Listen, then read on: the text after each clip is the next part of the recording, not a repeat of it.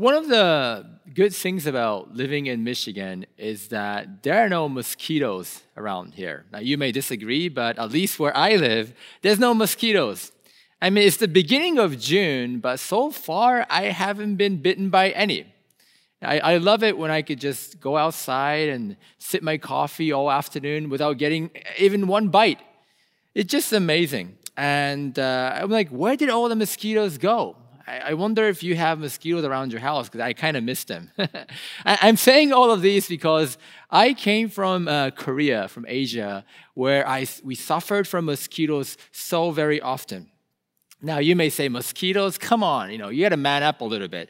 But you don't understand anything about mosquitoes in Asia. They're not like those tiny, innocent ones that you find in the US, but the mosquitoes in Asia are like, they're big, they're vicious. They will, they will literally eat you up. And that's how scary the mosquitoes in Asia, Asia are. Now, living with uh, somebody who hates mosquitoes like she hates the devil didn't really help. And I'm talking about my wife. And I remember that my wife would wake up like 2 a.m. in the morning and she would turn on all the lights in the room just to kill one innocent mosquito that was buzzing around the room. Now, I, I learned that my wife could be very tenacious. I mean, that's, I think, uh, one of her virtues. She never gives up.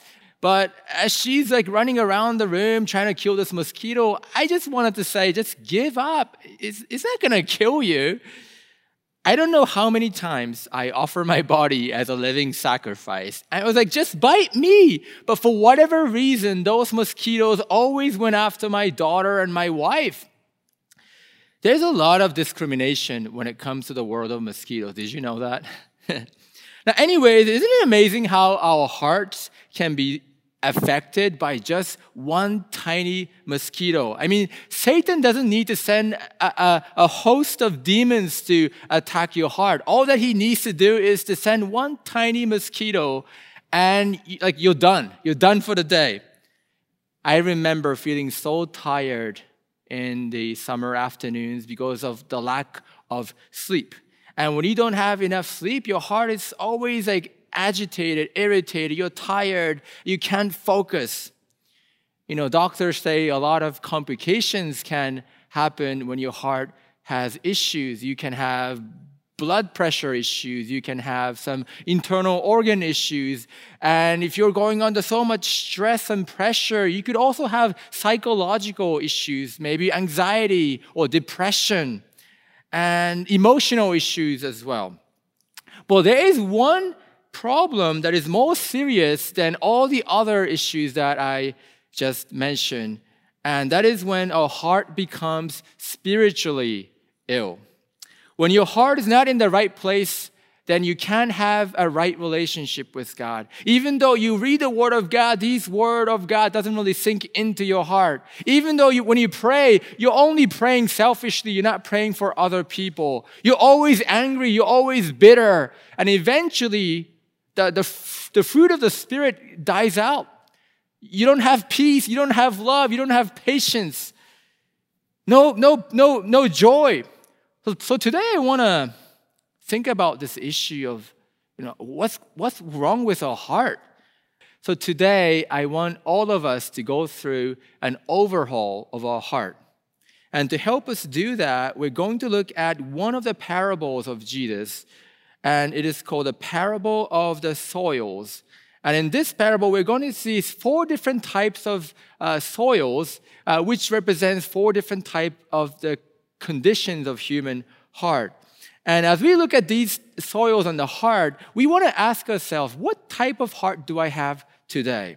And how can I have a good heart so that I can be more fruitful in my life? Now, for some of you watching this today, you may not have a relationship with God. You may not know who Jesus is, but you may still have some heart issues. Maybe you have hard time waking up in the morning. Maybe you're depressed. Maybe you're angry all the time or bitter all the time.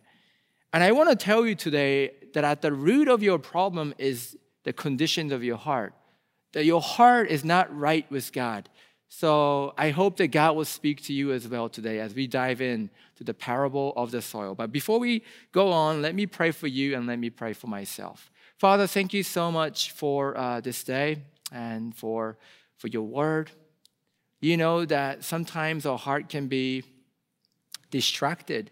Sometimes our heart can be hurt and, and we're depressed and we are angry and confused. And because of all of that, we end up wasting a lot of time in our life. We miss all the opportunities that you're providing in our life. And we don't want that, God. We want to thrive and we want to be fruitful in our life. So teach us how to, how to be focused, how to have a good heart today. Speak to us, O Lord. In Jesus' name we pray. Amen. So, if you have a copy of the scripture, let's dive into the text. So, today we're looking at Mark chapter 4, and we're going to be looking at verse 1. Mark chapter 4, verse 1, and it goes like this Again, he began to teach beside the sea, and a very large crowd gathered about him, so that he got into the boat and sat in it on the sea. And the whole crowd was beside the sea on the land. So just uh, picture this Jesus is in front of a very large crowd. And this is a, an emphatic expression, so you could easily imagine that there were hundreds, if not thousands, of people in front of Jesus as he was sharing this uh, parable. And so let's continue. And he was teaching them many things in parables. And in his teaching, he said to them, Listen, Behold, a sower went out to sow, and as he sowed, some seed fell along the path, and the birds came and devoured it. Other seed fell on rocky ground where it did not have much soil, and immediately it, it sprang up, since it had no depth of soil. And when the sun rose, it was scorched, and since it had no root, it withered away. Other seed fell among thorns, and the thorns grew up and choked it and it yielded no grain. And other seeds fell into good soil and produced grain, growing up and increasing and yielding thirtyfold and sixtyfold and a hundredfold. And he said, He who has ears to hear, let him hear. So, what is this parable about? What is Jesus trying to teach us? Well, the interpretation of this parable is rather straightforward because this is one of the few parables of Jesus where Jesus himself gives an explanation. And according to Jesus, the seed represents the Word of God, and the sower represents God or represents Jesus who was teaching the parable in front of the large crowd. And the, the soil, the four types of soils, we had the path, the rock, uh, the thorn, and the good soil. The four types of soils represents the condition of human heart. Now, notice that the sower and the seed, they don't change. It's to stay the same. Uh, it's the same sower, and uh, all the seeds are identical. What changes is the soil. And for that reason, the soil is the focus of this parable. And Jesus is asking us, what type of heart do you have? What kind of soil do you have in your heart today? So let's look at each type of soil one by one starting with the seed that fell on the path. In verse 15, it says this Some people are like seed along the path where the word is sown. As soon as they hear it, Satan comes and takes away the word that was sown in them. The first off, we have uh, the seed that fell on the path. These are the people that when they hear the word of God, it just kind of bounce off because the word doesn't stick. The, the soil is too shallow. I mean, there's no soil on the path at all. And this soil never sprouts up. It, has, it, has, it never takes the opportunity to grow. Now, who are these people? Now, you could say that they were people who were rather indifferent about church, people who were not interested in the matter of uh, the church or Jesus. Uh, you know, the people who drive past the church, without giving us a glance. You know, those people who are apathetic about church, you could say that these were those people, but there's a little bit more to this.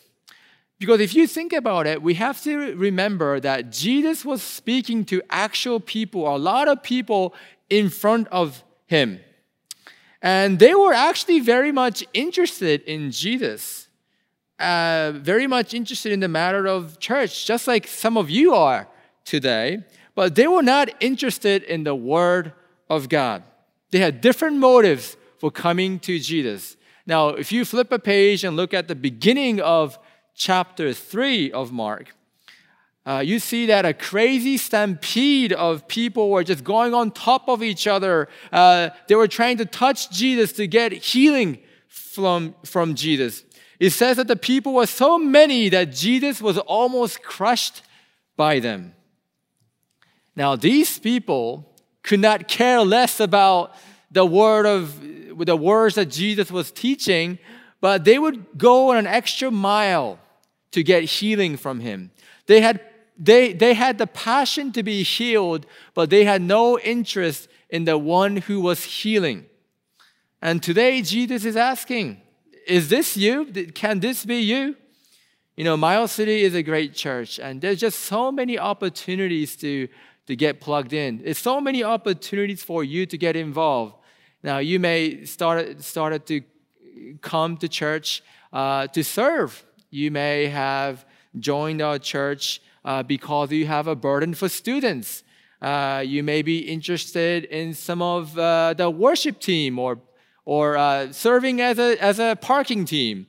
Uh, and those are all wonderful reasons for you to come to church. But if you're not interested in Jesus or not interested in the word of Jesus, then you, you, you won't go too far. You won't be able to go too far. Now, notice in verse 15, Jesus said, If your heart is like the past, then Satan comes and takes away the word that was sown in them.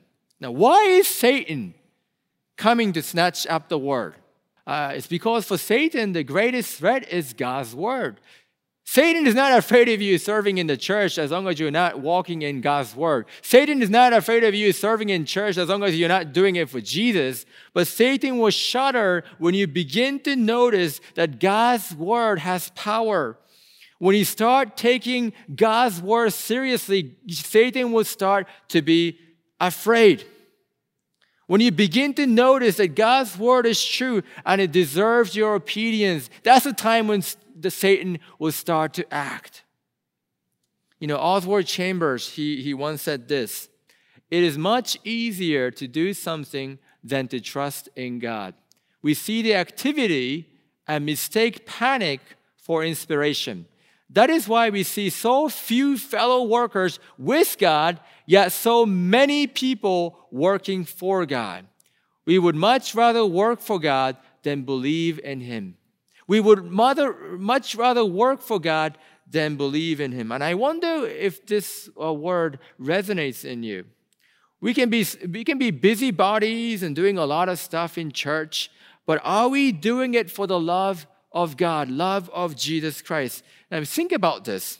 Am I interested in hearing God's word, or do I just want to like get things done?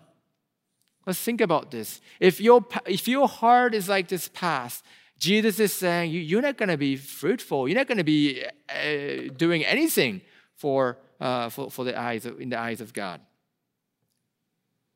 Now let's move on to, to the rock, uh, picking up from verse 16. It says this And these are the ones sown on rocky ground, the ones who, when they hear the word, immediately receive it with joy, and when they have no root in themselves, but endure for a while. Then, when tribulation or persecution arises on account of the word, immediately they fall away. So, next we have the seed that fell on the rocky ground. The rock may contain some amount of soil, but it's not deep enough for this seed to take root. It doesn't have any nutrients. The, seed cannot get the, the right moisture, the right, right nourishment, so that it doesn't grow. It just withers.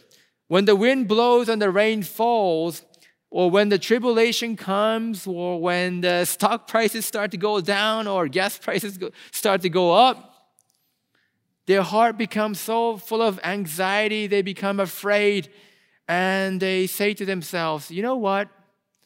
I don't have time for this. I, I don't have time for Jesus right now. I, I better get back to my office and let me just sort my life out a little bit. And once my life uh, gains a little bit momentum, maybe in six months or so, I, I might come back. For these people, the suffering and the hardships become a stumbling block.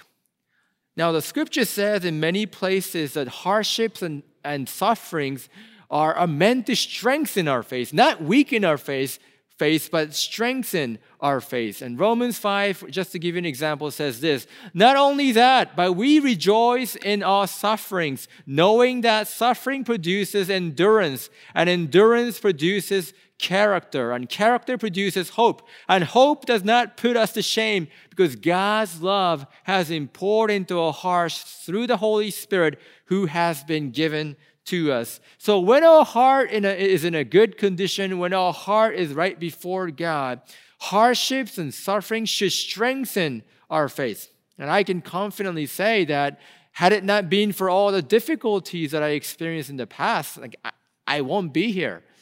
And I know that many of you can attest to that. But for those who have the heart, uh, heart of a rock, like this rock, the hardships and sufferings have the opposite effect. It weakens their faith, it becomes their stumbling block. And we're like, why is that?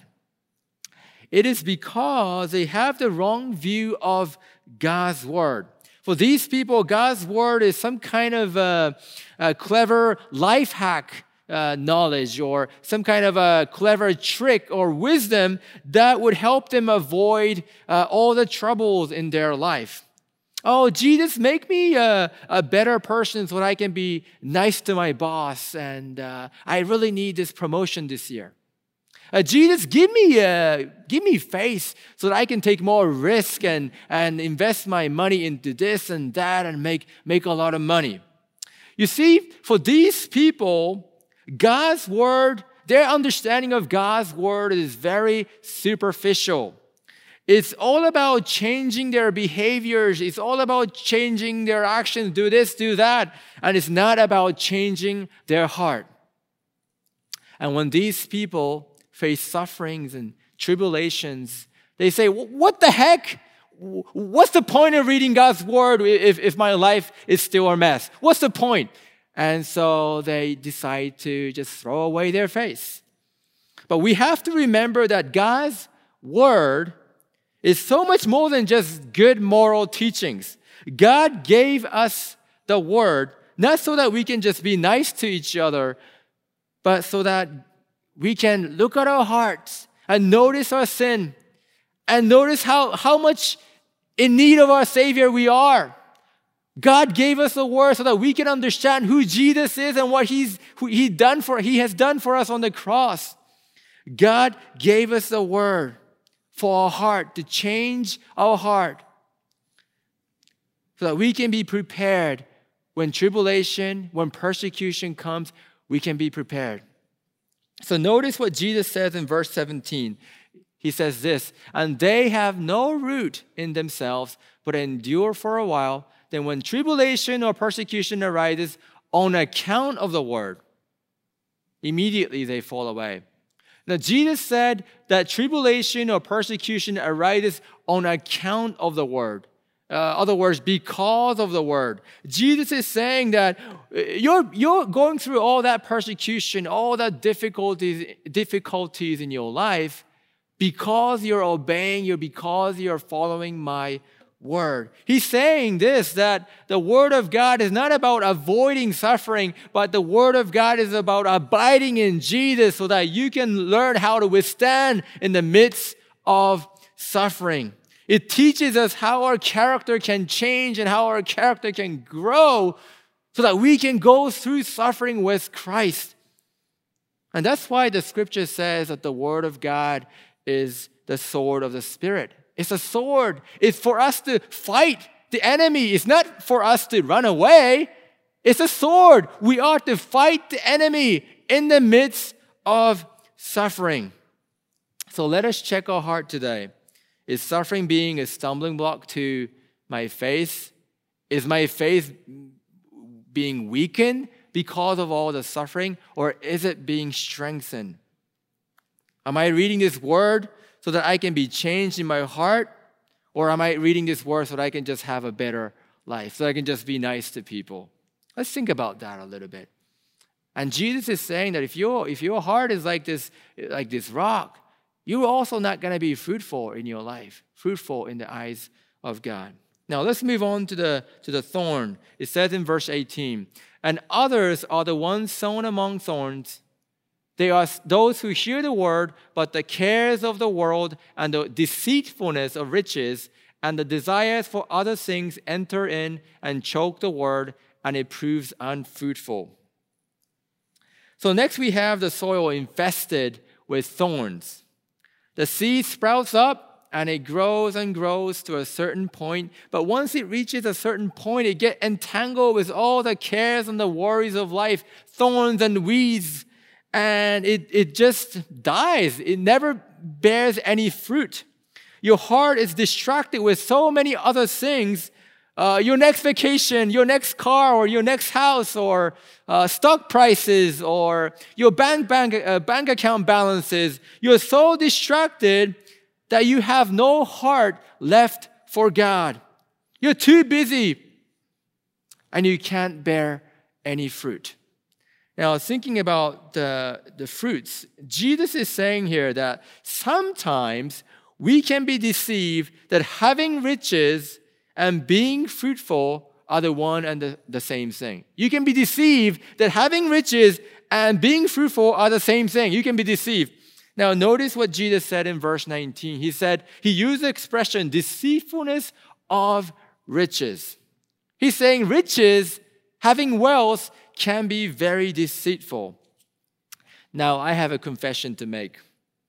You know, back in Korea, when our family was living in South Korea, uh, we didn't really have much stuff. We, we just lived in this uh, small apartment. Uh, if you take four steps that way and four steps the other way, you know, that was our room. We didn't even have a room uh, to uh, put a bed, not even a single size bed. So we just slept on this baby mattress that we bought for our daughter Reika when she was little. And that lasted for like five years. And that's all, all that we had. But when we came to the US about you know two years ago, things got a lot better. Um, now we have beds, in our room. Now we have cars, not just one car, but two cars, and the house that we live in right now. I mean, listen to this. The house that we live in don't have mosquitoes. How amazing is that? No more earthquakes, you know, during the middle of the night. And uh, oh, I still remember the day when I uh, bought my barbecue grill. I felt like I became a king, you know. But I have to tell you that there were times when I, when I got too consumed by my possessions that my possessions began to possess me. There were times when I became confused that having a lot of stuff is equal to being fruitful. You know, when I bought the grill, that barbecue grill, I was like, wow, thank you, God, for making my life fruitful. Now, the reality is that when Jesus talked about the fruitfulness in our life, he wasn't talking about uh, material or physical fruitfulness. He was talking about spiritual fruitfulness. And when it comes to spiritual fruitfulness, it's to do with our character. It's to do with uh, loving other people or uh, having joy in times of difficulty or being patient to other people. And spiritual fruitfulness also means uh, thinking about salvation of other people. And it has nothing to do with our material possessions. When God provides us with some stuff, He's providing it so that you can bless other people. It's just a mean to the end, and it's not the end itself. But sometimes we get so confused. Sometimes we think that, oh, having a lot of stuff is, is uh, being fruitful, but it is not. Jesus is saying, don't get confused. You can't serve both God and money at the same time. Do not get confused. Don't start idolizing, worshiping your possessions. Only worship me. So let's ask ourselves today Am I being consumed by my possessions? Am I uh, being uh, distracted by all the desires that I have. In order to, for a heart to be in a healthy position, what is one thing, one or two things that you need to, to get rid of? Let's think about that. And Jesus is saying today that if your heart is like this, uh, uh, this soil infested with thorn, then you cannot be fruitful. And finally, uh, we're going to move on to the last soil, the good soil. Uh, it says in verse 20, but those that were sown on the good soil are the ones who hear the word and accept it and bear fruit thirtyfold and sixtyfold and a hundredfold. Good soil is somebody who hears the word, but not only that, who hears the word and accept it. And those with the good soil can bear fruit 30 fold, 60, and 100. It's a supernatural harvest that you can have. And that's what Jesus is saying. Now, here is the question that kind of summarizes that all I have been saying. Based on the analysis that we've been through, and you discover that, oh, my heart today is like the past, or my heart today is like the rock. The question is, how can, how can my heart become like this good soil? Or based on the analysis today, you discover that your, your heart is infested with all these thorns. How can you remove all the weeds and the thorns so that you, your heart can become good? That's the question, isn't it? Because it's one thing to analyze your heart, but it's a completely different thing to change and to receive this good soil. How do we do that? Well, when Jesus spoke this parable, he knew that no one would understand the answer to that question. And that is why Jesus, uh, when Jesus explained this parable, he was only talking to his disciples. He wasn't explaining this to all the other crowd because Jesus knew that they would not understand. I mean, maybe they, they would change their behaviors, but what's the point if they change their behaviors and, and they don't change in their heart? And Jesus says that I'm going to, you know, speak with parables from now on because they may indeed see, this is the word of Jesus, because they may indeed see but not perceive, and may indeed hear but not understand. That's why Jesus spoke in parable, because he knew that nobody in front of him would really understand how to receive a good soil. Now, then something happened that really changed people's perception, that really opened the eyes of these people. Something happened. What happened? Well, Jesus died on the cross and Jesus resurrected from the dead. When, th- when that happened, people learned that Jesus came to, to die for them, to, to give his life for them. He came to clean up their mess. And they finally understood that our hearts can become a good soil only when we start believing in the death and the resurrection of Jesus. It's not about what they do, it's not about making all the effort to pull out the weed, but it's about Jesus coming for them and saving them, cleaning up their mess. It's about Jesus saving them and not about them saving themselves. Now, today we need to remember this that good soil doesn't come by changing your behaviors. It doesn't come from behaving well, but it comes from believing in the death and the resurrection of Jesus Christ. You need to lean on to Christ. Instead of trying to do it yourself, you need to be calling upon His name every single day. You need to be walking with Jesus. It's not about you doing stuff, but it's about Jesus doing it for you. Don't try to clean up your mess by yourself, but ask Jesus to give you a clean heart. Now, some of you who are watching this may not have a relationship with Jesus Christ yet. You may have lived your life like, the, like that seed that fell on the past.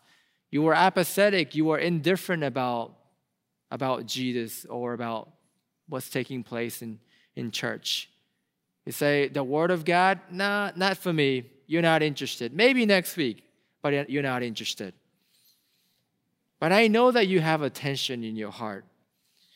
You may have a heart that is so dry. You may be angry all the time. Whatever happened that in the past, you're bitter all the time. Maybe you can't wake up in the morning because you're, you're depressed. And maybe you've tried all the methods out there to alleviate your pain. You may have tried money or sex or drugs or started a new relationship, but nothing worked. You try to plow your field by your own effort, but nothing worked. The next day, you found a new weed popping up, and you're like lost because it seems so endless. And if you like that, I want to tell you today that God loves you so much that He sent His one and only Son, Jesus, to die for you. He came to die for you so that you don't have to be the one going out there and plowing the field. Jesus wants to do it for you. He came for you, He died for you, so that by grace and grace only you are saved. He's calling out for you today. Cling on to me, lean on me, depend on me. Let me clean up the mess for you. And so today, if God spoke to you, and if you want God to intervene in your heart, if you want a new, new heart, a new soil, a good soil, then ask Jesus to give you one. And wherever you are today, I want to encourage you to close your eyes and, and pray with me. Father, thank you so much. You spoke to me. My life could be mess. My life used to be like that past so parched and dry, and nothing good can grow in it. I tried all the methods out there. Nothing worked, Jesus. And I'm so tired of this. But thank you, Jesus, for teaching me today that you came for me. You came for me to give me that good soil. I don't have to somehow try to get it myself, but you gave me for free. Jesus, I believe in you. I want you. I want this new soil, Jesus. I believe in what you did for me on the cross. I believe that you died for me, for my sins. I confess that I need you. I admit that I am not imperfect. I am a mess. Jesus, would you save me? Only you can save me, Jesus. And as we continue to pray, for, for those people who just pray that prayer, the scriptures promises that you will not perish, but you will have eternal life. And Jesus, thank you so much for today that, that even when our heart is so dry, you came to nourish our heart. Thank you, Jesus, that our heart can be renewed, not because of our effort, but because of what you have done for me. So help Help us, Jesus. Help me, Jesus, to check my heart. Is it so dry? Is it full of weeds? Is it full of thorns? If it is, I confess that I need you, Jesus. I need you to intervene once again so that I can have a good soil. I want to live for you, Jesus. You gave me this purpose. I want to be fruitful for you, Jesus. So, would you give me a clean heart? so I can be ready to start this new week. In Jesus' name we pray. Amen. Well, for those uh, of you who uh, pray that prayer with me today, uh, we don't want you to walk this life alone. And we just want to encourage you to reach out to us, uh, get connected to us. Uh, you can text the word uh, City on that number on the screen. And we would love to get to know you and reach out to you so that you can discover uh, the purpose, the wonderful, beautiful purpose that God has for you.